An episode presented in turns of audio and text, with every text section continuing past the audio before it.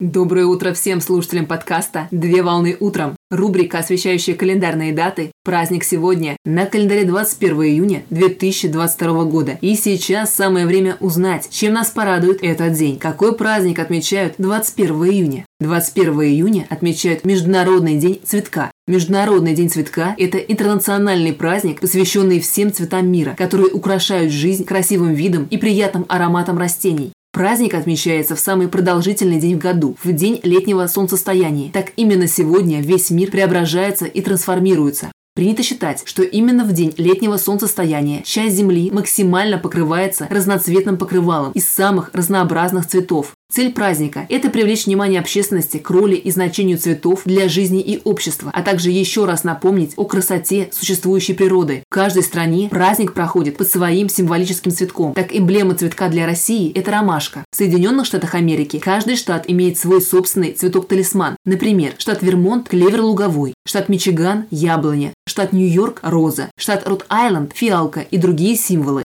Во многих городах и странах проводятся тематические фестивали цветов, ландшафтного дизайна и флористики. При этом самый знаменитый фестиваль цветов проводится в городе Челси. Это небольшой английский город, в который приезжают лучшие флористы и мастера ландшафтного дизайна со всего мира с целью создания яркого, запоминающегося фестивального декора. Традиционно в день праздника принято преподносить своим близким и любимым людям в качестве подарка цветы, в том числе и в горшке, а также в праздничный день приобретают цветочные саженцы для посадки и оформления дачного участка. Праздничный день отмечают вместе с семьей на природе или в городских парках и скверах, чтобы полюбоваться на цветы, как на главных виновников сегодняшнего события. Поздравляю с праздником! Отличного начала дня! Совмещай приятное с полезным. Данный материал подготовлен на основании информации из открытых источников сети интернет.